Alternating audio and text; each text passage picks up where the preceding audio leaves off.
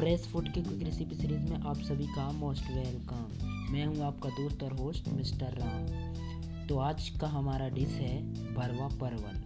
मात्रा चार व्यक्तियों के लिए। सामग्री एक किलो परवल, बड़े आकार के, अदरक, लहसुन, हरी मिर्च अंदाज से, चार मध्यम आकार के आलू, नमक स्वाद अनुसार और तेल। इसको बनाने की विधि है परवल को खुरच कर, बीज से चीरा लगाकर अंदर का गूदा निकाल लें। उस गूदे को पीस लें और उसमें आलू मसल कर मिला लें। सभी मसाले मिलाकर इस मिश्रण को परवल में भरें। अगर चाहे तो परवलों को भरने से पहले हल्का सा भून लें। फिर भरने के बाद उन्हें ब्रेड के चूरे में लपेट कर सुनहरा होने तक तलें। इससे ज़्यादा कुरकुरे बनेंगे और प्लेट में रखकर पतले पतले स्लाइस काट कर सजा दें। उम्मीद करता हूँ आपको ये डिश आई होगी पसंद।